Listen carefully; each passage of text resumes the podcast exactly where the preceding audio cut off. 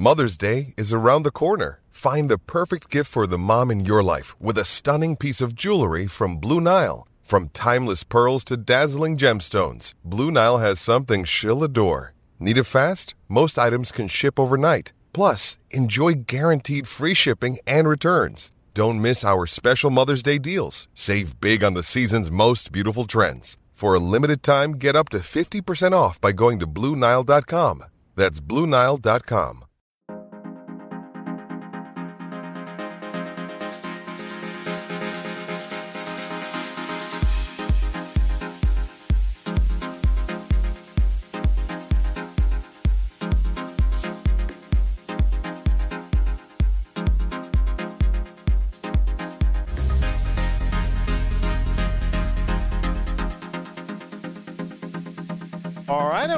another episode of the Lakers Fast Break podcast. This is Gerald Glassford from Pop Culture Cosmos, Lakers Fast Break, Inside Sports Fantasy Football, and Game Source. We truly appreciate everyone out there listening to all of our great shows, and if you can, please give us that five star review on Apple Podcasts.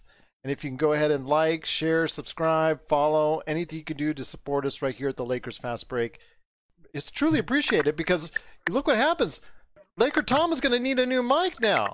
He might be throwing his brand new mic out the window after today's game. no worries. In brighter news, the Las Vegas Golden Knights advanced to the Western Conference Finals to face. Oh, wrong sport. Sorry. Yeah, the Lakers played today. Uh, game one against Houston Rockets, and uh, unfortunately, they uh, did not show up today. Uh, they lost what was the final score? I believe it was 112 to 97. They lost to the Houston Rockets in game one. Things could be better. They things could be a lot worse actually. They could be in Milwaukee right now. So if, if you're a fan there, you're really you know just sweating bullets right now. But the Lakers are down 0-1 to the Houston Rockets, and here today to talk about all the great things or not so great things that were part of today's game, plus also as well the Milwaukee Miami series our three great guests, as always, Ra- Rafael Barlow from NBA Draft Junkies. You got to be part of his awesome experience, which you need to go ahead and check out at NBADraft.com. Excuse me, NBADraftJunkies.com, NBA Draft Junkies on YouTube, and also as well NBA Draft Junkies and Run the Floor podcast on Apple Podcasts, Spotify, and wherever you get your podcasts. Rafael, we'll go with you first, my friend not a good night for Lakers fans. It just came out flat. I was afraid that they would. They did it last time. They did it in the last series against Portland, and they did so this time. But a lot of other things went into it as well. Rafael, you there? Yeah, I'm here. Oh, okay. You, uh, you froze up yeah, on me there. Yeah, I didn't hear. I didn't hear the last part. You said. Uh, Uh, just like if, if, if you're a Lakers fan, you're not happy right now. Yeah, I mean, I think that I wouldn't say they totally just came out flat. I just don't think the traditional starting lineup that they used all season is going to work against this team. And Vogel, which you know, I guess it doesn't make sense to adjust your your lineup in the first game when you you were the better team, but they just had no answer for Harden in the first half. And then once he he got going, it just kind of opened everything else up. And then, um, yeah, Houston just outplayed them, and they they got their third score out of Eric Gordon, and that's what the Lakers didn't have. And I think it's going to be it's going to be tough because um, Houston is going to hunt Kuzma out, just like I had mentioned yesterday. When he's on the court, they're going to attack him, and it's going to be Vogel's going to have to decide: do we live with Kuzma getting attacked on defense, and then if you take him out, then you don't have your you don't have a third scorer that I think the Rockets are going to respect. So, And that's and that's also the thing. When you talk about uh, not having a reliable third uh, third scorer, this is something that we've talked about endlessly on this show. And when it rears its ugly head, it does so very well. Uh, and unfortunately, it was a bad thing to go for because you don't have anyone on the Lakers to rely on outside of those two superstars. Which, if they're only having an average game for them, that's not good enough. Yeah, on paper they looked good, but you know if you just uh, look at the box score. You think LeBron and AD, you know, they look decent, but in the fourth quarter when the, the game was on the line, they, they didn't do much at all. No, they didn't do much at all indeed. Here today also as well for their thoughts on today's game, plus also again Milwaukee and Miami with Milwaukee down 0-3. Uh, Jamie Sweet, he's one of the blog editors for Lakerholics.com. Be part of the conversation today at Lakerholics.com. Your assessment on the Lakers, I, I think Raphael hit it right on the head as far as a change. But then again, we talked about that as far as on the show before how a change needs to be made. I'm just not sure when Frank Vogel's going to do it. I I would be surprised if he makes it at all, to be honest. And it's not that it's not you know a valid stratagem. I think that he's going to roll with the guys that got him here and the roles that got them there. And I, it's hard to uh, disagree with that. Um, but what we're seeing here in the second round in both series is the teams that can dominate you night in, night out, not in the seven games, struggling in the first game, uh, of, at least the Lakers did tonight, and Milwaukee for much more, are struggling against these more tenacious, uh, slightly more iron forged, uh, lower tiered, lower seeded seed, sorry, lower seeded teams rather. Um, and I agree with uh, Raphael's point about uh, the third score. I mean, the third best score tonight was Alex Caruso, who played a whopping 16 minutes because of foul trouble. Uh, and Danny Green was the only other player to get into double digits at 10. Uh, and that's just not enough from. I mean, Danny Green's been disappointing all year. Uh, you kind of hope that he would be more of like a 15, 18 point per game guy on this team. This doesn't seem like he's ever going to be that guy. Um, maybe that's not his fault. You know, maybe he's starting to get a step slow. Uh, he's played a lot of playoff minutes himself on multitude of teams. You know, it's hard to ask too much of Danny Green anyway. He's got a very you know sort of specific skill set. Well, if I'm paying him sixteen million dollars, I'm going to ask him to do a little bit more than that. Uh, well, you know, I, I, have a you know Luke Walton got paid sixteen million dollars, and I don't know that he was worth. You know, it's one of those things where like you know the agent game is different than the ball game. Uh, and you know, the ball game, Danny Green's just going to be Danny Green. You know, just because you gave him a couple more million than maybe he's worth, he's not going to suddenly develop, you know, a great crossover or uh, incredible hops. You know, always been kind of plotting guard for a guy who's guard. You know, he's he's just he's Danny Green. You know, he does what he does well. Uh, people have the same issues I think with like Pau Gasol. Like, you know, I want Pau to be tougher. It's like, well, no, Pau's not going to be tougher. Like, it's never going to happen. Like, you might as well wish for it to rain in the Sahara more. Like, he was in Game Seven that one year. He kicked uh, Garnett's butt. Right, totally. Uh, he dominated him. But still, oh no, go ahead, Jamie. Go ahead, finish up. I, I mean, I just want you know, I just think that the main issue here is that you know, Rockets came ready to play, and the Lakers really had a terrible second half in general. Uh, just kind of didn't show up in the second half really at all, um, especially in the fourth quarter. And uh, you know, it's uh, that's that that this this is the game I ex- be honest, this is the game I expected them to lose. I still have Lakers in six. I think Houston's got another game in them, but that will whether we make an adjustment to the starting lineup or not, uh, which person, like I said, I just don't expect Frank Vogel to do that. Uh, I just, I just don't, I just don't see it happening. You know, the most I could see happening would be switching KCP for Rondo, uh, putting Rondo on the starting lineup and flopping KCP back to the bench. Uh, and I know that, that that's probably going to give Laker Tom another heart attack. But I'm just being forget Laker Tom. That's going to give me a heart attack. I'm, I'm being honest, dude. I'm not. I'm not saying that it's a move I would make. I'm saying it's the move I expect Frank Vogel to make. Uh, and that's just what I could see happening. You know. Hold on. I'm. You know what? For the rest of the podcast, I may just be sitting like this. All right. also with us today is the man himself behind Lakerholics.com got to go ahead and be part of the conversation because, boy, in the next couple days, there are going to be plenty of conversation. That's almost seemingly the best time to get a hold of LakerHolics.com because control us there if you want. It is the man himself with a brand new microphone, which I've been praying for for months now. it is Lakers Tom and Laker. Tom. Uh, always great to see you, my friend. I know you and I, we always have this little tit for tat uh, on the air and all that, but you know, you and I talked about before about the Lakers opening up, eh, you know, this kind of way. They did it in the previous series. but this time it makes me feel a little bit more nervous in doing so because again, there's still some lingering effects from trying to go ahead and compete against a small ball. Well, basically, what happened today is that they got outscored, outdefended, outplayed, outcoached, um, and uh, you know it was it was a dismal performance. You can't, you know, they didn't they didn't give up a huge deficit in the three balls like normally you'd expect, but they got out rebounded. you know, I mean, and that was, I think, uh, a, a, big key. And, is, and they they only played they played they only played their traditional centers for 24 of the 48 minutes.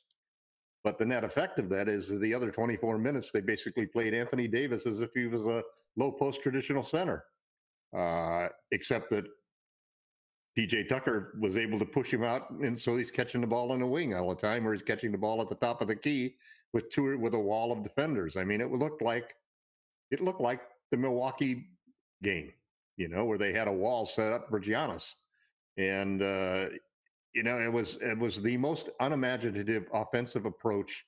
Uh, and I give this game uh, basically as a loss to Frank Vogel and uh, LeBron James and Anthony Davis because none of the three of them really came out ready with any strategy or any approach that made any sense to beat the game. Um, Raphael tweeted early early in the second half that hey, they're playing right into the Rockets' hands, you know, and it's true, you know. I mean, what what do the Rockets want? They want Anthony Davis to take fadeaway two point jump shots. They want LeBron James to to try to drive to the middle over three or four players. They want the shooters to basically hesitate, which they did. Uh, and then on offense, uh, even though the assists were even, the ball movement was all totally in favor of the Rockets. The Rockets moved the ball beautifully, uh, back and forth, and, and constantly had the ball in motion. The Lakers were chasing and running around, and always a step too late to get to those three point shooters. Um, Dribble penetration, I think, was the key. Threes, twenty-one points from corner threes, and I can't believe how many times I just was screaming at the guy, "Don't leave, don't leave Tucker in the corner, don't leave Gordon in the corner." Um, it's you know, it was a sad it was a sad thing, and and what's even worse about it is that the Lakers quit. Man, they quit in the fourth quarter. Yeah, they gave up. You know, and Vogel threw the towel in. You know, uh, LeBron threw the towel in. Everybody threw the towel in. They looked like the guys who wanted to just leave the bubble. Um, I still have the Lakers in five. I couldn't wait to come on this because I know that there's two things that you guys hate. Gerald hates Rondo minutes, and Laker Tom hates corner threes, and they both happened tonight. So, sure plus, plus, a lot of dribble penetration by the Rockets, and also yep. they rebounded uh, just at a, at a horrible rate for the, the Lakers. I mean, you got to go ahead and out rebound the Rockets, who are the worst rebounding team in the NBA, and they didn't take that opportunity to do so. Uh, they didn't clear the boards, and you know what? Uh, they deserve to lose, and they deserve to lose big. the Rockets deserve to win, man. They came out and played a hell of a game. Yep. Uh, they outplayed man for man. They outplayed the Lakers. You know, there's not a guy who was on that Laker team who did a better job than the counterpart on the Rockets team. So I'll ask you, uh, Tom, if you're Frank Vogel, are you going to make a change? Do you really think Frank Vogel will make a change in game two? Well, you know, I've been having this argument with Jamie all the time, and and he just frustrates the hell out of me because he won't argue the logics of the situation. All he'll do is say Frank's not going to do it. That's his answer every time I make a logical conclusion that that this is how you have to attack. This is how you have to attack the Rockets. You can't, you know, you just can't. But you Frank can't play. You, you can't play four. You can't play small ball four out and one in against the Rockets. That's not going to beat them. Oh, go ahead, Jamie. You wanted to say something? I'm just saying, like, my point being is like it's not illogical to think that Frank, Frank Vogel is going to coach the type. Like he's just coaching how he's always coached. Like it's not like Frank Vogel's not going to turn into Mike D'Antoni between Portland and tonight. Like it's it's not going to happen. Like it, it, you know, it's, it's there were there were moments there were moments, however, during the Clippers and the Bucks games where the Lakers played five out, where they isolated LeBron on one side of the court with four shooters all all stationed on the other side of the court. Um, you know, where they basically had some shooters in the corner who were who would basically pin down guys and, and open up the middle. But instead, what we saw the entire game was trying to throw the ball into Davis in this low post. Um, and then, and you just you're just not going to do that. And then the contributions by Dwight Howard and and uh, JaVale McGee were useless. They were useless on offense. They were useless on defense. Um, it was just a, you know, I, I, I must have grasped onto this this uh, phony phony straw that uh, Frank laid out there about all of the things that they're planning to to go after, you know, and and all of this five days of practice and all of these things that they had ready to pull on tricks, pull out their bag of tricks for the uh, for the Rockets, and uh, they didn't pull a single bag out, a single trick out of the bag. Man, it was it was pretty much the standard same old attack. Um, the trick was more Rondo minutes. Yeah, that was the the part that really, uh, great. you know, play five out with for guys who can attack the basket, guys like Waiters, put him in the game, spread the offense out, have five shooters out there, and then then LeBron will get some ability to drive in the basket. But how's LeBron going to drive into the basket when he's got AD sitting down there in the low post with Tucker? AD is playing. AD is playing the dunker position.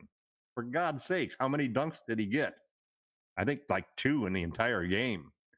Uh, there weren't any dunks because basically they got five guys sagging in there, and and they played great defense. So the Lakers the Lakers are going to have to come out with some fire, and at some point during this series, if we want to win, Frank Vogel's going to have to make some adjustments, man. Simple Otherwise, he's going to go down like Budenholzer is. Oh yeah, Budenholzer. Uh, he is uh, yeah sticking to his guns, and even Giannis. Well, we're going to talk about that game here in a little bit, but even Giannis said after the game he can play more. Funny how that is. Gee, Raphael, myself, everybody else that can see that plain as day. Raphael's been saying this like at nauseum but again, we'll go back to that game here in a, in a bit. But but getting back to the Lakers, Raphael, I want to ask you this. Uh, you know, if you're making those adjustments that are necessary from Houston's standpoint, they couldn't have played much better than they did today. What do they need to do from their perspective to go ahead and continue that? Because you know the Lakers are going to make some type of adjustments, whether or not it's it's the right adjustments or whether or not it's the adjustments enough. That's one thing. But we've seen them with more energy in Game Two, like they had in Port against Portland. What are the, what does Houston have to do to go ahead and make adjustments in Game Two as well? Well, I mean, what adjustments can Houston really make? Their team is built to play one way. They can't, you know, unless they decide they're going to play Tyson Chandler more minutes. They are all in on this style of play. No, I mean, as far as are they going to get, you know, they the obviously Westbrook playing Westbrook as far as having him handle the ball more, uh, having him shoot from the outside. You know, Westbrook's going to go ahead and do what Westbrook's going to go ahead and do, but. Uh, you know, with the Lakers, they might double team more, they might trap more. You might see more for, of that as far as from a defensive scheme. Uh, if you're Houston to counteract that, do you like the hands? Uh, do you like the ball in the hands of Westbrook even more? Is that that's something you're going to be seeing probably in game two because I have a feeling they're going to try and get the ball more out of James Harden's hands in game two. Well, that's when they blew the lead open. I mean, the game was somewhat but, close. I mean, Houston was up for the most part, but I feel like in the second half, they decided to take the ball out of his hands. He was and on the, the Harden was on the bench. Yeah, Westbrook went crazy. Yep, they made their best run without Harden. Yeah, that's true. But I'm saying what I'm saying is that's usually not the case and and yeah. how much you know as we saw in Oklahoma City where you and I were talking about how Russell Westbrook what you wanted him to have the ball more often because he was making poor choices with the basketball. I mean, this is Russell Westbrook at his almost not his finest, I want to say, but this is at a very good level. I mean, how much, how consistently can Russell Westbrook still play at this level? Um, I don't. I think one in the last series he was rusty those first couple games. I mean, he's been consistent. He only he can only play one way also. So even if he's not shooting the ball well, he's never phased by it. Like like even this game, he had a shot, he got dunked on, he got a shot swatted a few times. He had some very low, funny low lights.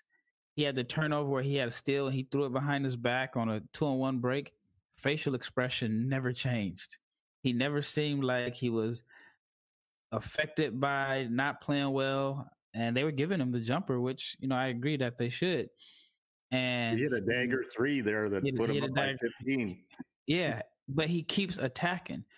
And no matter how many times he shot the ball and and didn't finish well, got a shot blocked, he he kept attacking. And so I think with the Rockets, it seemed like maybe their game plan was to get Harden going early, and then the Lakers are going to try to stop that. And then once Harden gets going, and you take that away, now you have Russ playing with an advantage. And one thing about Russ, he he he will turn the ball over. You know that he's a high risk, high reward. He's not a great passer, but one thing he can do is find the corner. And I felt like Houston had a lot of good looks, and they don't really. I mean, I, I mean, I guess Gordon has the reputation as a good shooter. On paper, he's not, but Houston doesn't have like outside of McLemore great knockdown shooters. It's just their volume. Austin Rivers to, came to play today. He did. He had he had a couple shots in the first half. But I don't think there's anybody on Houston's team that you fear, like you said, you can't leave him open. And besides maybe Harden, but he doesn't really get any assisted shots. And it's just their volume. They're just going to keep shooting, keep shooting, keep shooting. And what was interesting about this game is the Rockets didn't dominate the Lakers in the category of threes. And it was still a a I mean, I don't know if you consider it a blowout or not, but it was still a pretty easy game. And then the Rockets, uh, I mean, the rebounding. So it's kind of like you can say if you're if you're Lakers, you can say, well, man, if we dominate the glass, we have a better chance. But then if you're Houston, you can say, well, we won the game and we did not have our big advantage in three pointers made that we were expecting to have. You also can't hit 28% from your threes. That's something that the Lakers did today, and that's that's not good. Uh, but the Rockets didn't do. Aren't they the worst shooting team in the bubble right now for threes? Oh yeah. I mean, since the restart. Yeah, but at least to a 28% level, you got to a respectable NBA, any team, any NBA team, you, in order to go ahead and get any kind of respect, have the defenses to, to at least respect what you're doing you got to go ahead at least hit hit 30 to 33 uh, at the very least because when you get into the 20s they're not going to respect not only just Rondo they're not going to respect Caruso they're not going to start respecting Danny Green they're not going to respect they're going to play off of all these guys. And if the Lakers you know I know Laker Tom was trying to throw at me that the four games that they won that they averaged uh, over 36% shooting as they far averaged 38.2% in those four games Okay, so you're so quick to say that. So, uh, that's great and all. No, they did. That's the stats that came out. I, I, I, know, I know, I know, I know. But I, in the the last series, so the, the four, yeah, the four games, games they won. Two through five. Yeah. So thirty-eight point two percent. And even with that, they're still like at the bottom since the restart. So it's either. Well, they were they were they were 29 or 20, 21 out of twenty two teams in the uh, mm-hmm. in the bubble for three point shooting. Yeah. So and, and, they only made that they only got to to 28 on the last day of the bubble. And that's disappointing because you know you see I mean the Lakers supposedly have all these reputation shooters. Maybe Quinn Cook, maybe get him in there, get him some burn. But then again, you can't do that because Rondo's there and he's got to get his minutes. So that's well, uh, Frank says the shots are going to fall. Yeah. And I think they okay. might. I just feel like with the Rockets, they're going to hunt out a defender. So if you bring a, a guy that's going to come in and provide some offense, they're going to attack him. Like like I said yesterday, they're going to go after Kuzma, and they went after him with Gordon, just straight line drives, and the Rockets are just more physical. A well, lot that, more physical. That's that's Kuzma's, as we were talking about yesterday. That Kuzma's weakness is when he's got a really muscular guy who's going to put his body into him, he moves him. You know, and that's what the Rockets that's, have: three guys that five linebackers out there. Well, you stated that on Twitter, Raphael, about that with Anthony Davis. You stated that uh, once they started to push AD around a little bit, that AD kind of I wouldn't say cowered in the moment, but just kind of went soft a little bit. He settled. Yeah. Well, I mean, he it's a he's not built to play against a linebacker all game, and the Lakers are going to have to play him at the five if they want to win, which means it's going to be 40 minutes of getting beat up by PJ Tucker. And the funniest play to me was when he tried to post him up and he was literally a, a foot inside the three point line and he could not move him. And I think that at that point, I think he was like, I'm I'm done with this. This is why he doesn't want to play the five. Know, right. that- And now you might have yeah, and now he's going to have to. He has no choice. Well, there's another alternative. Morris, Markieff Morris at the five. 245 pounds. He can, and then that, then Tucker, he guards Tucker in the corner and battles, you know, battles him there. And that all of a sudden then gives you an opportunity. I think, I think there's several things that the Lakers can do that they have showed some in the past. Because you're going to see less of Howard and McGee going forward. I don't, I see, I think Jamie's right. Frank's going to, Frank's going to play him because they have something on him, I think. That's the only excuse that I can think of that he's promised them 24 minutes minimum combined. But you got to start. You got to start by number one doing the same thing they did with with Portland, which is you've got to double Harden out at the half court line. You can't let him get into the paint and getting just up at the top of the key where he can actually take a step back three there. Uh, so you got to start by doubling him out way out on the court. And then secondly, I really think you've got to mix in a lot of zone. I like the idea of playing a triangle and two against these guys, where you have two guys pinning the guys in the corner. Um, just don't let just don't let them shoot any corner threes. My God, it's like their favorite weapon, and that would then then leave Anthony Davis in the center in a zone. Um, and I definitely think that the other player, the, the player that you want to bring in to take care of the center situation, is Markieff Morris. You know, he's he's a guy who can throw his weight around, and you can make all of these adjustments. But basically, what they really got to do is they got to come in and play a hell of a lot better than they did today, because they got outplayed, Yeah. and they got outcoached. Uh, pretty much Um, everything across the board. Jamie, uh, oh, go ahead. Go ahead, Tom. yeah, go ahead. Finish up. Well, I was going to say to Jamie because I know he hasn't uh, come in in a little while. Um, when I'm talking to you, huh? I don't know that Markieff is the answer, at center. Well, again, Markieff is only the answer if he's rolling with his three pointers and and becoming a distraction to the other team. Uh, if he even hits one or two of those three pointers, that could be the difference that could draw somebody out, so that it could open up the lane for LeBron and his drives, or AD to at least mo you know operate in the key a little bit more effectively. If they get one of those shooters working, all you need is one of those shooters working in order to go ahead and free up the space for LeBron and AD. When they're shooting 28%, you know what? They're going to pack the lane like they did today, and they're going to make it extremely difficult for LeBron and AD to do their thing. But Jamie, I know you wanted to go ahead and share some thoughts. So before we go ahead on to a team that's worse off than the Lakers, I want to go ahead and hear your thoughts on the, the Lakers before we head on out. Uh, you're on mute. I thought I have to agree with LT. Uh, you know, all the uh, hullabaloo early today about you know Vogel having surprises and uh, tricks up his sleeve and this and that was as much of a magic trick as we've seen from him yet because it was literally the same thing we've seen all season long. Uh, basically, the same rotation when the team was healthy. Uh, outside of some foul trouble for Caruso, I, I, you know, it looked like any old regular season game the Lakers have played all year. Um, in terms of the rotations, uh, the effort was certainly lacking. Uh, and, it, you know, if you're going to play those tall guys, you can't tie the rebound battle. We got a couple more offensive rebounds. That's, you know, almost, you know, to be expected.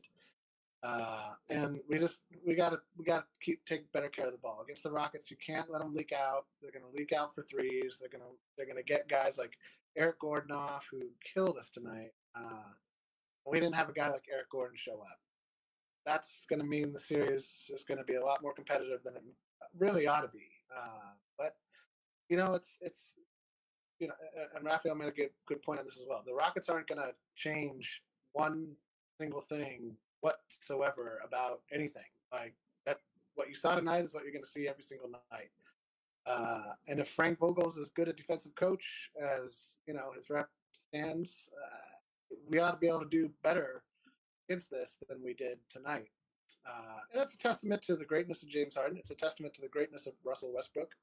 And, you know, D'Antoni's got the team he's probably dreamed of for the last 10, 15 years. Uh, and they're doing great. You got to you got to tip their cap. They did they did what they were supposed to do tonight. The Lakers did not do what they were supposed to do tonight, and the score reflects it in every way.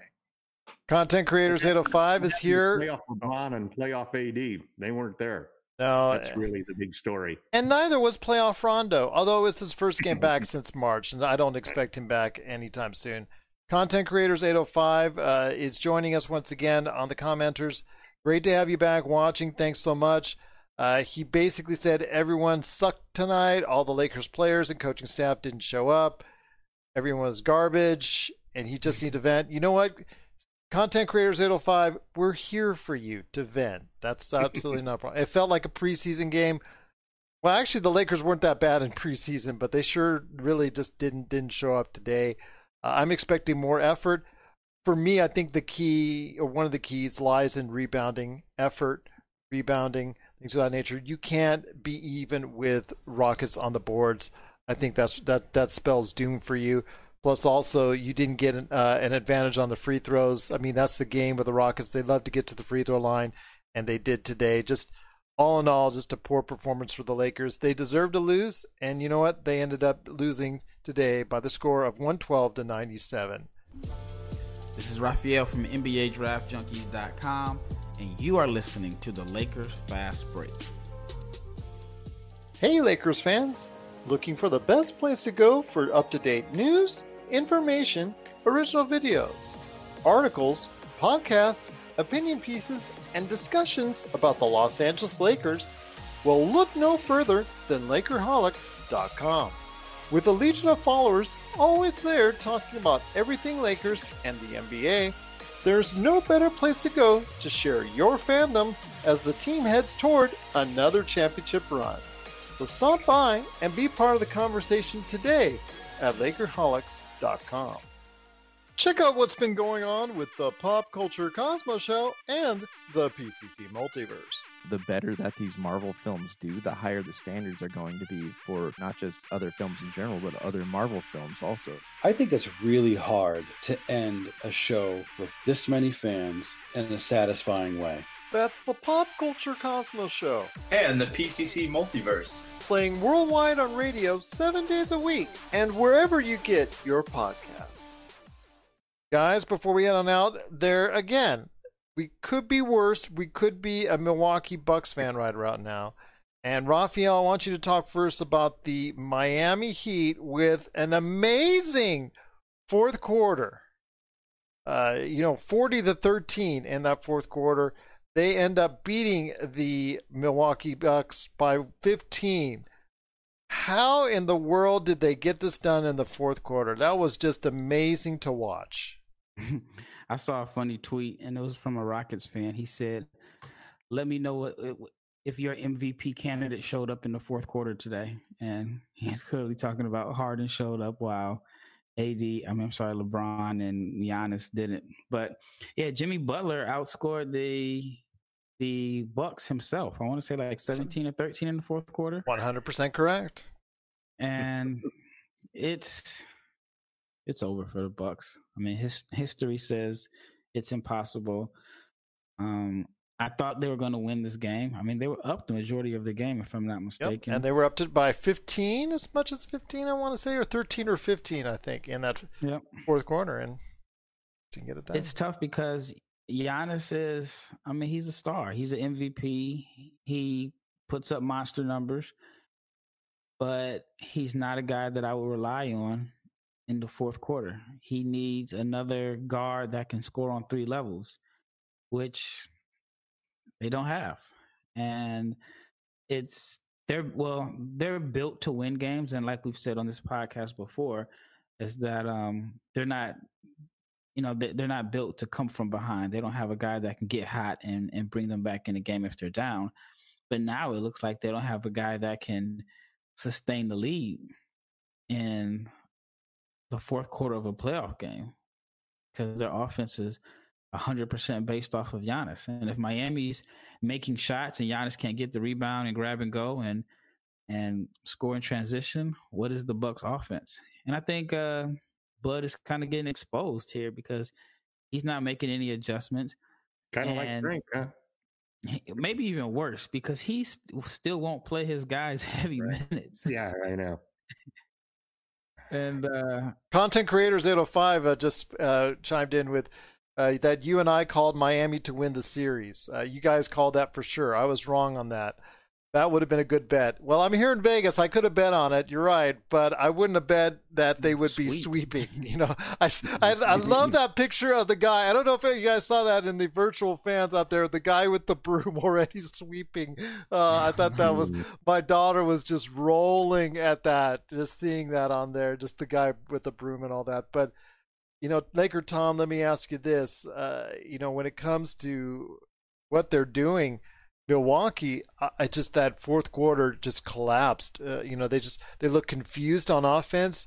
Uh, they looked even worse on defense, and I've been asking Raphael why Budenholzer had not put Giannis on Butler. They finally today put Giannis on Butler, and you have the guy that's the reigning defensive player of the year somehow can't guard. You know, he he, he cannot Well, the stay first- with. The first time he got a steal. The first time he, He got, got a steal. steal. But then again, Butler didn't care. He went right back and like similar to what you saw said with Westbrook, Raphael, aggressive, stayed on it, and when he couldn't score, he made the right decision, time in and time out against Giannis, and it just didn't Well- seem like it phased him at all. Well, the big thing that Jimmy did is uh, he put pressure on the defense, got him into foul trouble, and ended up giving tons of free throws uh, every time. I mean, that's what kept him in the game in, in the first half and the first three quarters, and then and then the fourth quarter. Um, you could see Giannis lost his confidence in this series, and and it and it because of his jumper. You know, zero took a for six, I three. from from deep and and uh, even a couple of those free throws. Uh, you know, there's a, and I heard somebody say that you know it's almost it's almost a guarantee that one free throw a game will be an air ball almost. Mhm. And he had a couple of those today. Um, and he took it some threes in the flaws He's clutch. got as a young player. He reminds you know the truth of the matter is he's a lot like LeBron was when LeBron first came in the league and couldn't shoot the long ball. Um, But he could at and, least at least hit the free throws. well, yeah, but I know, but LeBron had Dwyane Wade and and uh, Chris Bosh to go with him. You know, But that and- was well, what? No, actually, when LeBron Middleton- started. Well, hold on, and hold on. And whoever else they got is not enough. Well, LeBron, when he was in Miami, could hit the three pointer. X was actually his most efficient from there. It was when he was there with Cleveland. But Rafi, I know you wanted to interject something for Laker Tom, but before we get back, Oh back yeah, to I, I was just saying that uh Giannis took a couple threes in the clutch. Like, I mean, I know that's the shot they were giving Metal him, three. but Or yeah, Maybe they were heat checks, huh? slump buster checks. I don't know, but I, I don't think LeBron was ever as bad as Giannis is as a shooter because LeBron could at least get streaky. Now, but Giannis- early in his career, people used to always say, and I, I kept hearing this over and over, which is, if that guy could hit his threes, he'd be unstoppable. well, when he was I with the it was like- Heat, he was really good. Yeah, but even in Cleveland, like I still think that if you would have had, if you had to pick, who would you rather have shooting a jump shot, LeBron or Giannis? I don't think it was Oh yeah, close. well, there's no He- doubt about that. Yeah, it's just And that's even even a mid-range shot. I mean, that's the problem is that Giannis is really a one-dimensional scorer. yeah. Get him anywhere near the basket, uh, and He's tough. and he is unstoppable. You know, Well, that speaks Uh, to Middleton. Stop him at the free. You can stop him at the free throw line, whereas a lot of guys you can't stop them there because you know that Jimmy Butler, for example, you can stop him at the free throw line and you'll get killed. Yep. Well, let me get Jamie in, in this real quick, Raphael. Um, and I apologize. Uh, you know, I want to get. I haven't heard Jim from Jamie real quick. Uh, you've got Middleton out there that needs to step up and didn't get it done. You've got Eric Bledsoe, and he's been the source of much conversation all over the place. And uh, you know, reputation, playoffs, they don't really mesh well with him. What are your thoughts on Middleton not stepping up when they need a number two because you see the the problems that Giannis is going through when he focuses down on him in the NBA playoffs. I mean, I think that the the the Bucks have a problem similar to the Trailblazers in that their best guy is really good, and then the guys after that are pretty good, uh, but got big holes in their game. Um, Middleton, you know, is kind of one dimensional. Bledsoe is super one dimensional. Um, and in the playoffs, it's about if you're one if you're going to go with one dimensional versus one dimensional, which you often have to do, who's better at what they do. And you know, right now, I would say that Jimmy Butler is the best player in the playoffs, the way Dame was the best player in the seeding games. He's just got like a fire to his game right now that's undeniable. Um, got will, and he's playing with such a high level of confidence that you know you got to imagine that everybody in Philadelphia is kicking themselves t- two times for letting him walk this last summer and keeping anybody else on that team. Like you know, they would have had a three-headed monster if they could have kept Butler, Simmons, and Embiid together. And Simmons going down wouldn't have been such a big blow if they had had a guy like Butler to kind of carry the load of you know breaking down the defense, making creating shots for the other guys, and just being a being a leader. Uh, it's hard for big man to be a leader. Uh, and I think that Giannis has that same problem. He's he's he's he's one of those leads by example, leads with his play, isn't the guy who's gonna like get in your face and tell you to like you know get rotate to call out the screen. You know the little things that like can turn a playoff game. Um, he's just not that guy. You know, and it's he might never be that guy. You know, there's some guys that just aren't that guy. They're great players. They have tremendous skill sets, uh, but they just lack that one last. Uh, last box to check, and it's like the fire box, right? It's not something you ever see on the court. I mean, you do see it on the court, but it doesn't reflect itself in the statute as well. Uh, and I think that Bledsoe has long been like the player on that team that if he could just step up a notch or two, that team would flow so much better. And it seems like in the playoffs, he just can't figure out how to get his Eric Bledsoe game going. You know, again, you're not going to see Eric Bledsoe take shooting a bunch of three. Like Eric Bledsoe's greatest when he's getting to the rim. You know, in a way, he's like Westbrook light right? You know, he's he's not quite as good as Russell Westbrook, but they have very much the same style of game based on getting to the paint, getting to the rim, making a play at, at that point. Uh, he's not the best shooter. He's he's a, a, ball of energy, but he's not even really playing with a lot of energy. You know, he kind of trots back and forth between both ends of the court, and you kind of wonder if taking the ball out of his hands and putting it in uh, Giannis's hands has made him sort of an, ex, an unneeded, an unnecessary accessory. You know, like he doesn't complement anybody's game out there very well. He he he he needs the ball in his hands to be effective, and I think he's really. When he first came to Milwaukee, he seemed like the perfect piece because the game hadn't quite gravitated to the three point game that it has to this point. Uh, but now, a few years in, you're starting to see that it just doesn't have what it takes, especially in the playoffs. You know, you can kind of move on from that in the regular season, but come the playoffs, you can't hide. You can't hide on perimeter and, and not be a driver.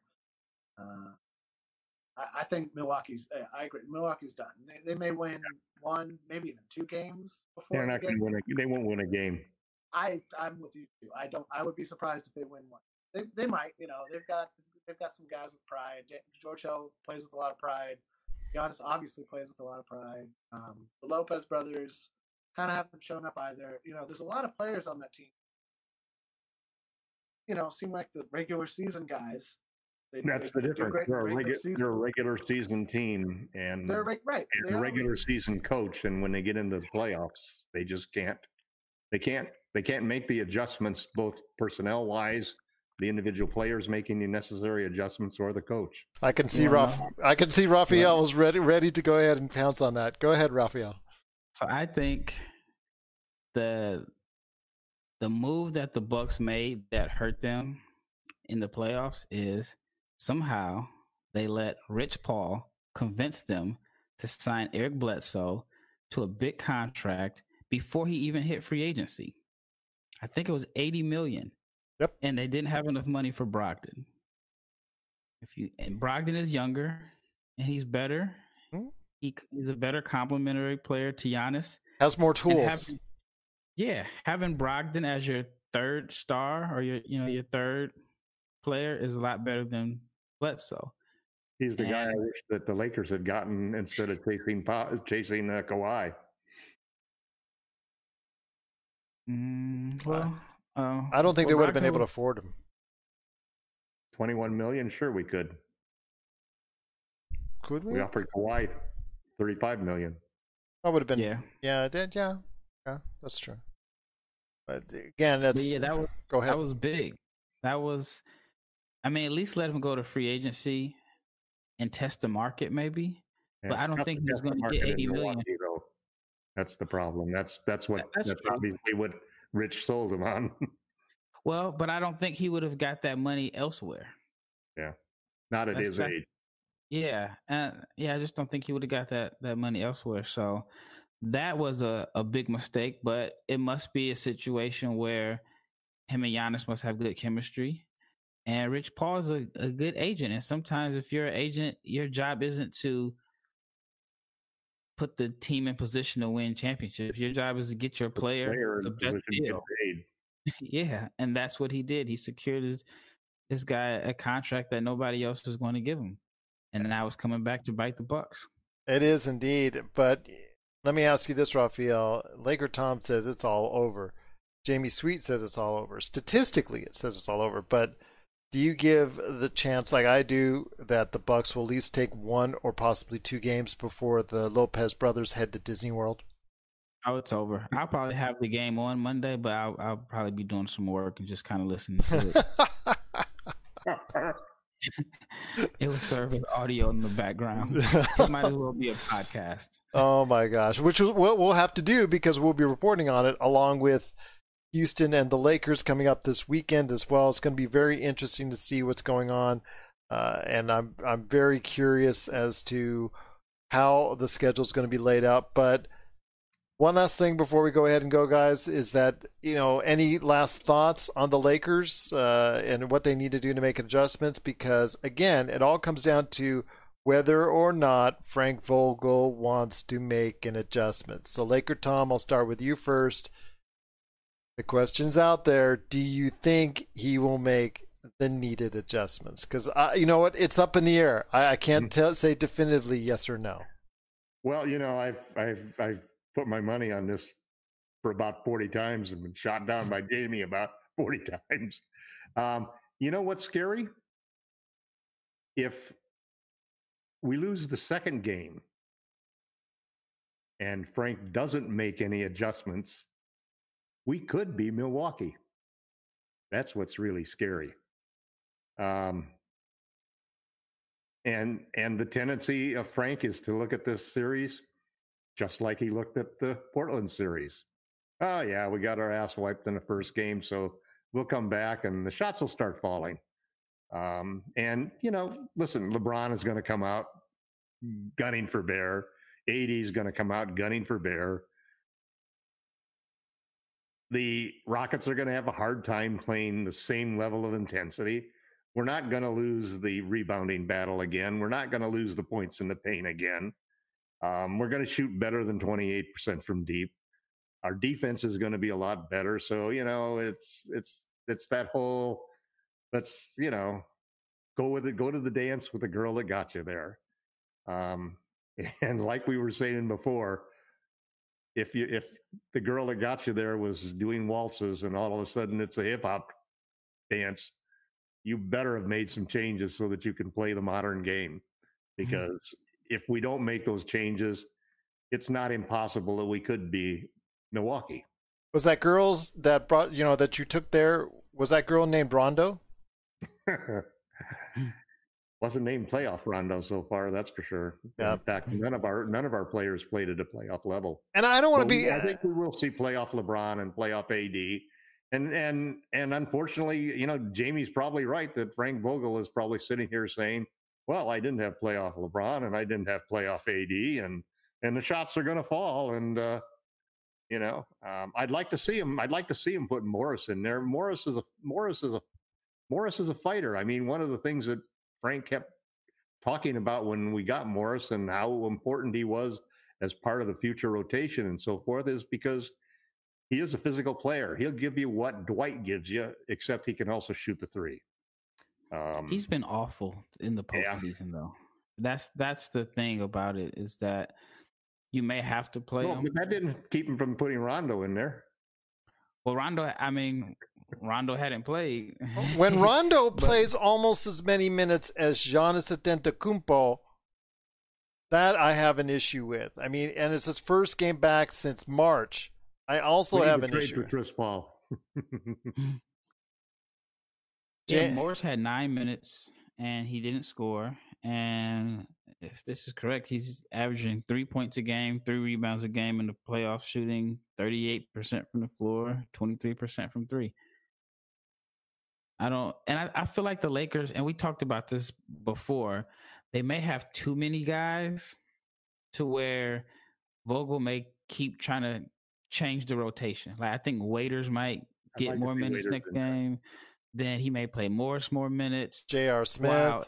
J.R. Smith. So it's on one hand it's a luxury, but on the other hand, you, you won't get any consistency. Well, remember I talked to you about what was it about a week and a half or a week, week and a half ago about shortening the rotation to an eight man rotation, seven and a half man rotation that I thought might work out better because you're more inclined or you basically by necessity have to play LeBron and AD more minutes on the floor. Yeah, it was it was really ten today that I would count before like the the game was out of hand. I think twelve guys played. Um, but yeah, he, he did a ten man rotation today. Think he'll start Rondo? uh, who do you take out? Uh, Caldwell Pope. Well, I think either way, like if you start Rondo, what's going to happen is Russ is going to get the ball. He's going to dribble fast up court, and if he doesn't have a layup, he's going to back him down, and he's going to he's he's attacking the guards. Russ wants. We'll only have three three three point shooters. Yeah, and even and like the strategy might be just to let Rondo fire away, like because he's wide open, and the other yeah. guys seem to hit. So that could be the secret strategy. Because I, I feel like they tried that with Russ today. The Lakers weren't guarding him when Harden had the ball; they were shading. But what I like what Houston did was I think Harden would drive, he'd give it up, someone else would make an extra pass, and then they would hit Russ in motion. And by the time he caught the ball, he was already going and one step to the rim. Well, Rondo's not going to give you that if he's open. And, and we got a, we got no motion, no back cutting, no none at all. Anything yeah. in our offense. Our offense is so sta- stagnant that it's just sickening. Yeah, when AD was trying to post up, everybody just stood and watched, and he's not going to be able to post up Tucker. They're yeah. going to have to find some kind of ways to get him on a switch, on a duck in with someone else where he can. Because he was pretty catch. effective uh, with against Harden. Yeah, but even then, I don't know how successful that was because he wasn't really posting up against Harden. He was taking contested turnaround, fadeaway, turnaround Jays. And if I'm Houston, I may live with that. Houston, all of the shots that we took were exactly what Ben D'Antoni wanted us to take. Yeah. Why not and start? settle oh, for oh, go, go, ahead. Him shooting. They have the top not even defense in the league right now in the playoffs. Yeah, but uh, AD wasn't even putting the pressure on Harden where Harden could at least, you know, pick up fouls. It was, I'm going to face you up. Four guys sat and watched. And LeBron could be a devastating cutter when he wants to. And yeah. I think AD, sometimes he shows that he can pass, but I feel like he got exposed a little bit in the bubble in the Toronto game when teams started throwing different double teams at him. But they have to cut, they have to move. But then again, Green is not much of a cutter. LeBron can cut. Rondo used to be a great cutter when he was in Boston. Kuzma can Waiters, cut. Waiters would help in that respect because he can also get to the hoop. You know, he's yeah. one guy. You spread him out, play five out. LeBron then can get to the hoop if he's if you're playing five out and there's nobody in the middle there. And Waiters can get to the hoop. Kuzma can get to the hoop. And AD actually has a better chance of getting to the hoop playing five out than he does getting the ball on the side and trying to body up and you know back his way in. Yeah, um, you just need to open it up. You need to get those people out of the middle. Well, Yeah, if I were the Lakers, go ahead. Oh, sorry to cut you off. It's it's not in their philosophy, which they haven't done. But you notice how Houston, Harden and Westbrook, one of them are always on the court at all times. And when Harden's in, I think they may sub Westbrook out early. They let Harden run the offense, and then they just kind of keep those guys in. If I'm the Lakers, and it may be too late, but I think Waiters is good enough to carry a second unit in a pinch. Give him the keys, maybe even run some type of ball screens with him and Dwight, and try that out. And if you give him a few minutes, I think he can score. But there's some lineups where the Lakers have on the floor. If LeBron is out and AD is in, I don't think the Rockets respect any of the ball handlers or anybody else that can hurt them. And then they're playing with either Westbrook or Harden. So if LeBron is out, Houston may have four shooters and Westbrook on the floor. And to me, that's advantage Houston. There's nobody that can can create for LA. And Waiters is the only guy uh, on the roster that I think can create and make something happen. I agree. Well, before we head on now, guys, because we're hitting the 55 minute mark here, uh, Jamie, I want to go ahead and make sure you get some get some uh, mileage in. What are you working on for your five things? I'm sure it's going to be a very interesting five things.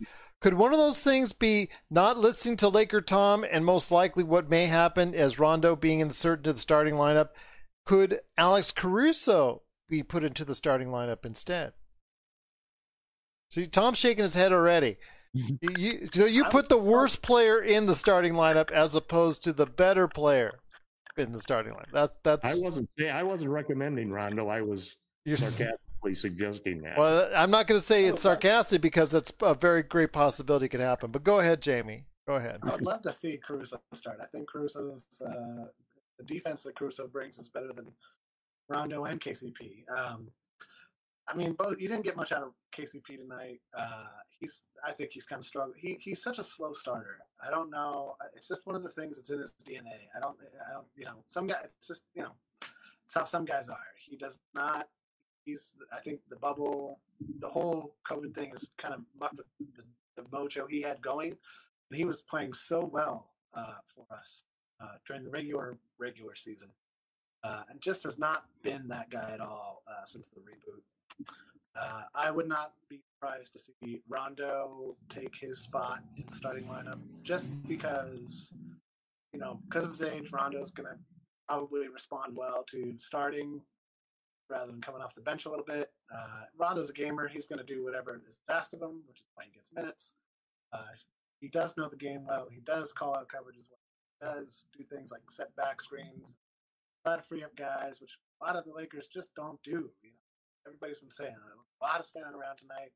ISO uh, A ball, I ISO ball. expecting AD or LeBron to like make a great move and get free and just like get the offense going. And honestly, I don't know how you could watch the whole season and think anything different was going to happen because that's what the Lakers have done all year. Like that, it's not like we're playing differently than we did at any point during this entire season. You know, like and teams just don't change their identity because they're playing a different team or there's some guys that are shorter or you know it just that does not it's not sport. I mean, I'm reminded of in the uh, 2003 2004 NBA Finals when Rick Fox and Derek Fisher came to Phil Jackson and said, "Start us." Uh, in Game Four over uh, or Game Five, maybe it was. I can't remember. But start us over Payton and Malone. Uh, I guess Malone was probably out by the, but like you know, give us a shot. And you know, Phil still started Gary Payton, and Gary Payton was terrible. And you know, and- we lost that NBA Finals. After that, so I, I just don't, I just don't see it happening. I could see a switch at point guard, only because that's not Davies Caldwell Pope's organic position.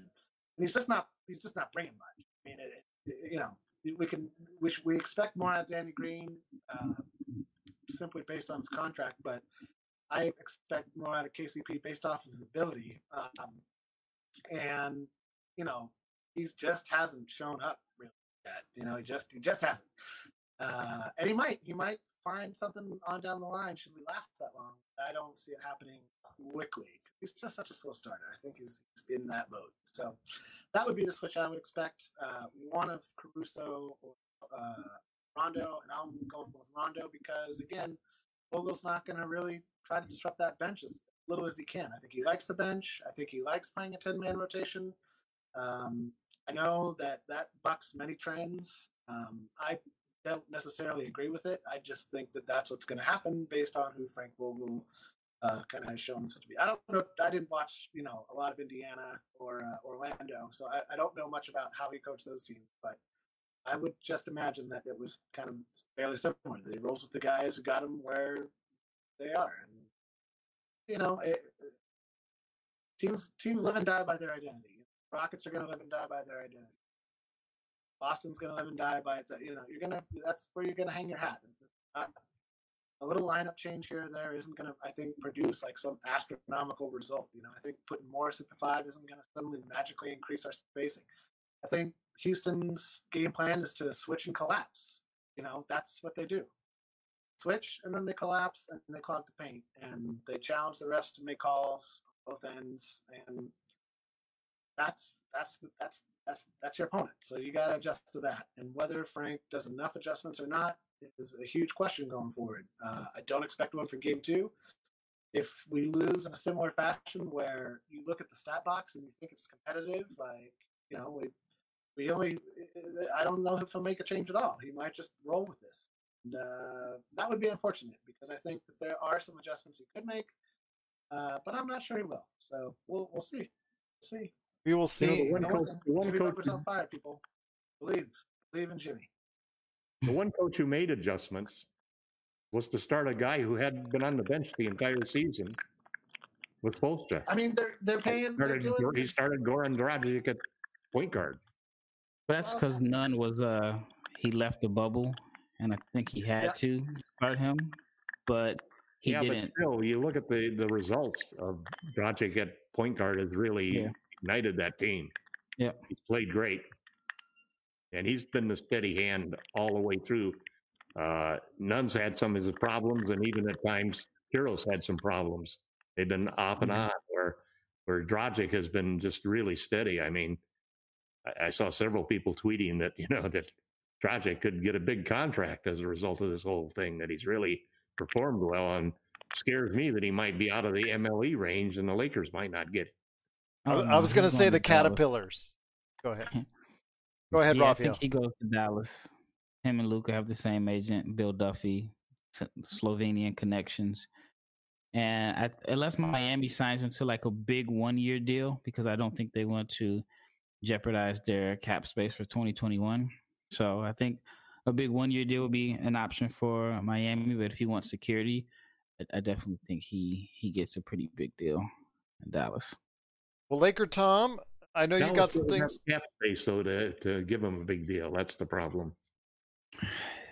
They they don't, but I still think the whole Slovenian BDA thing. Yeah, but it's, I, I think Miami, after the way he's performed, and, and if he continues to perform as he has he performed so far, I Miami still is waiting for Giannis, and uh, actually, he's he's a nice trade piece. Well, let's let's uh, get that together in the off season then, because right now they're my, Milwaukee's off season is looking very near. Let's hope the Lakers off season isn't anywhere near. Uh, but Lakers they in five. Lakers in five. okay. Well, Lakers in five indeed. But Laker Tom, before we head on Actually, out, I was, I was gonna say real quick, Lake Dallas does have cap space. Courtney Lee's twelve million comes off the books. I know. And- Newsflash: Courtney Lee is still in the league. Yeah. Courtney Lee comes off the books, and they have guys like Justin Jackson, Cauley-Stein, that and Delon Wright that they can probably dump somewhere else and create some space. Well, I'll tell you what, it's going to be very interesting to see how that plays out because Milwaukee is going to be uh, probably looking for some alternative answers here in the not too distant future.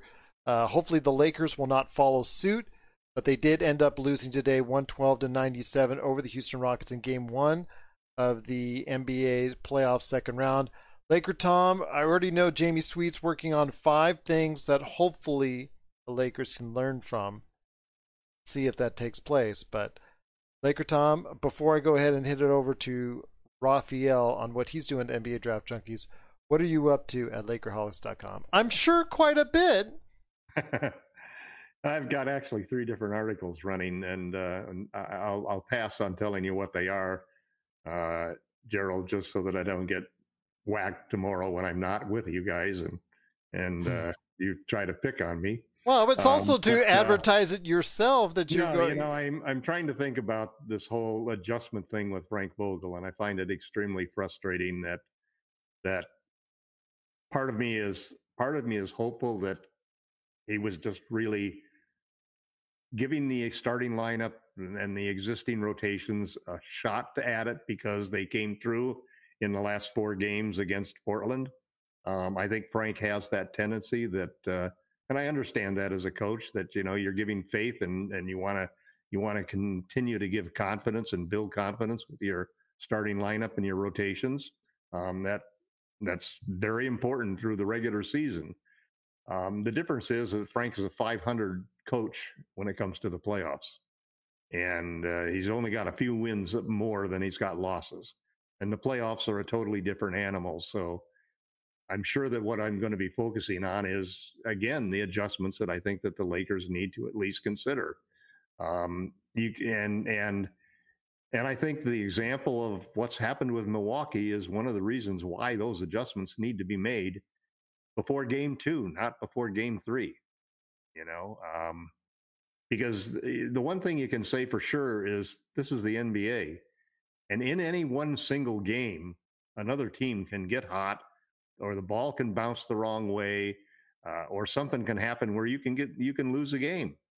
So you can't get too confident when you're down 0-1 that just because you were able to come and sweep four games in a row in the first round that you can do that in the second round. Um, because the one big difference between the Portland Trailblazers and the Houston Rockets is the Rockets play defense. That's something that Portland could not do. And that's why it was easy easier to come back on it. Um, I counted heavily uh, when I said five games that the Lakers were not going to come out flat and that Houston was going to be exhausted. Well, Houston, Houston right now is probably the opposite of exhausted. They're thrilled at the situation that they're in, and they and they're going to come out game two gunning for bear. Um, I think the And Lakers the oldest team in the league. Pardon? And they're the oldest team in the league. Yeah.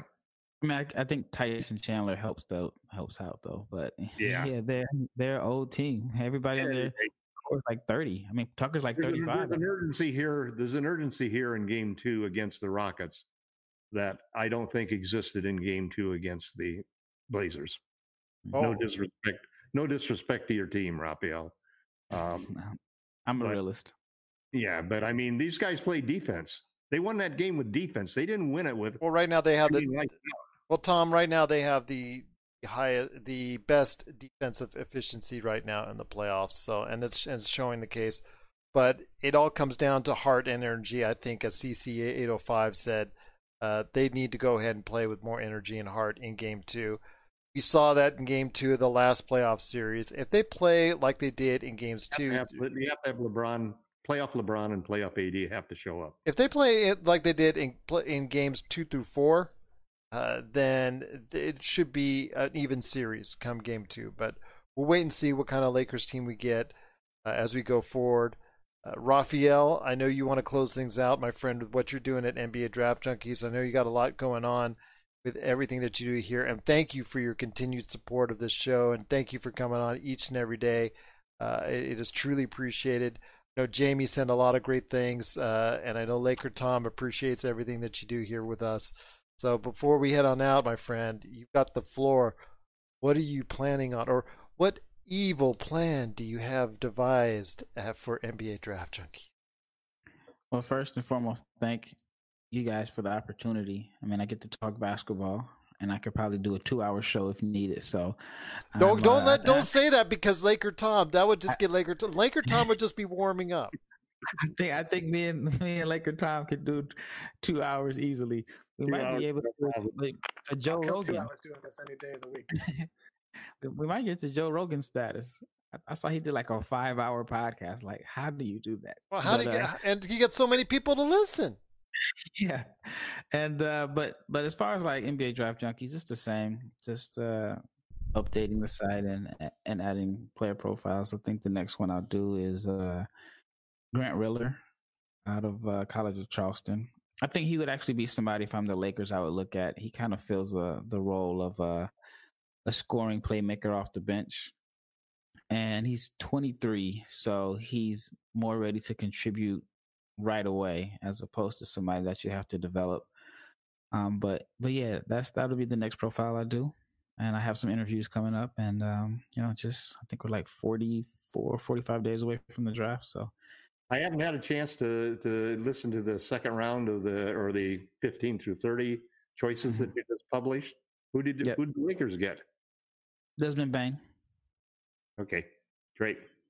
That I mean, he would solve the shooting issues. They should have spoiled it for Laker Tom. You got to have him listen anyways. Just for that, Laker Tom, you got to go ahead tomorrow morning and listen to that when you work out. I will. I will. I'll do that. I'll do that for sure, Jamie. Uh, right, uh, Gerald. Can you can you uh, get a copy of that from uh, from uh, Raphael and post it on the site, please? Yeah, absolutely. I'll I'll throw it up there. I'll throw both of his this weekend. Tell you what, I'll throw both of his mock drafts, one through fifteen, and also as well fifteen through thirty, both the video and audio versions. I'll throw that up on the site Lakerholics.com. So look for that this weekend. Also as well, you're going to go ahead and check out Raphael and I. We'll have continuous coverage even on off Laker days here. Every single day we've been doing it. NBA playoffs. Jamie's been a great supporter, asking great questions. Content Creators 805 has been sensational with his questions and his insight. Content Creators 805, we're still wanting you to come on the show, so you're more than welcome. The red carpet's out for you. Hit me up at Lakers Fast Break on Twitter or Lakers Fast Break at yahoo.com. Just go ahead, my friend. If you have any questions, you can go ahead and we'll get you hooked up right over here with us to talk some basketball live and in living color right here on YouTube or Facebook Live. But guys, it's been great talking to each and every one of you. I wish it was under better circumstances, but then again, we were like this what ten days ago. So uh, you know, uh, Lakers five. Lakers. five. Okay, that's what I. Uh, that's what I should. Six, do. six. I, I still say six. Raphael, you never really quite said an actual. I never made a prediction. you never I- made I a. we never made a number prediction. I thought I said Houston game one. Did I say that? No, That's it- no, but you, but you, but uh, you can say that now in hindsight. I could always check the tape, but you know, I I thought I I'm going to trust. one prediction. Uh, Um, no prediction for me. My team is out, and I just want to be able to just watch with with no stress of trying to be right. So Yeah, so I tell you what, my friends, it's been great You talking just to you. not worry about being wrong. That's a, that's how it really works, you know. I'm wrong all the time, so it doesn't really matter to me anymore. But you know, it's it's right now. I don't want to see the Lakers do too much more wrong because they're down 0-1. They did this last time. Let's hope the same thing follows suits and they win four games straight. Hopefully that'll take place. Hopefully they'll figure out small ball. They will. They will. Okay, well you seem Yeah, very confident. Uh, The game will be a struggle though, because Frank won't make changes, and then hopefully, hopefully, he'll get scared enough for his job. Rajon Rondo. More Rajon Rondo. Oh boy. That's the thing, Raphael. Like you said, you get a lot of entertainment from this. Jamie, go ahead uh, before we head on out. I just wanted to say we're probably going to see like 38 to 40 minutes of Rondo after this, uh, just because and Mike you know, he's a coach's player. He's a coach's player. Coaches love him. He's coming. And nobody guarding the corner threes. He could be our head coach next year. Well, actually, you know what? I think Rajon Rondo would make an excellent head coach. Get a lot of tees. he- would get a lot of tees, but I think he would be a good coach.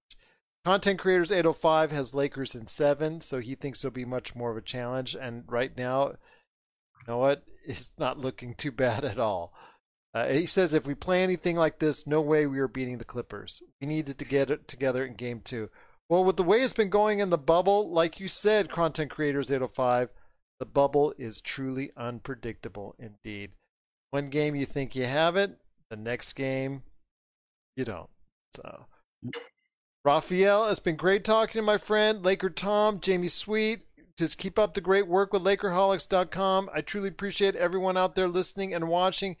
Again, please, if you can, support us here at the Lakers Fast Break, Run the Floor podcast, NBA Draft Junkies, and also as well lakerholics.com please support everything that we do. We are independent podcasters independent journalists independent writers. We're just independent which means we need all the help we can get from you. So if you can please go ahead and support us today. We cannot thank you enough. Content creators 805 come on the show man. Come on the show. You've got some great insight. We'd love to have you part of it as well. But again anybody out there you've got any questions for us at lakers fast break but still, we will continue our NBA playoff coverage tomorrow because there's two more great games on slate for tomorrow, and they're going to be Toronto and Boston. Will Toronto tie the series up? It'll be very interesting to see because they were one half second away from going down 0-3. Could they tie the series up? We'll wait and see. Plus, also as well, Denver. Can they make it a series against the Clippers? We'll talk about that tomorrow. Raphael and I, Jamie Sawyer saying no. But Rafi and I will be talking about that tomorrow, and hopefully you'll be able to join us as well each and every time out right here at the Lakers Fast Break Podcast.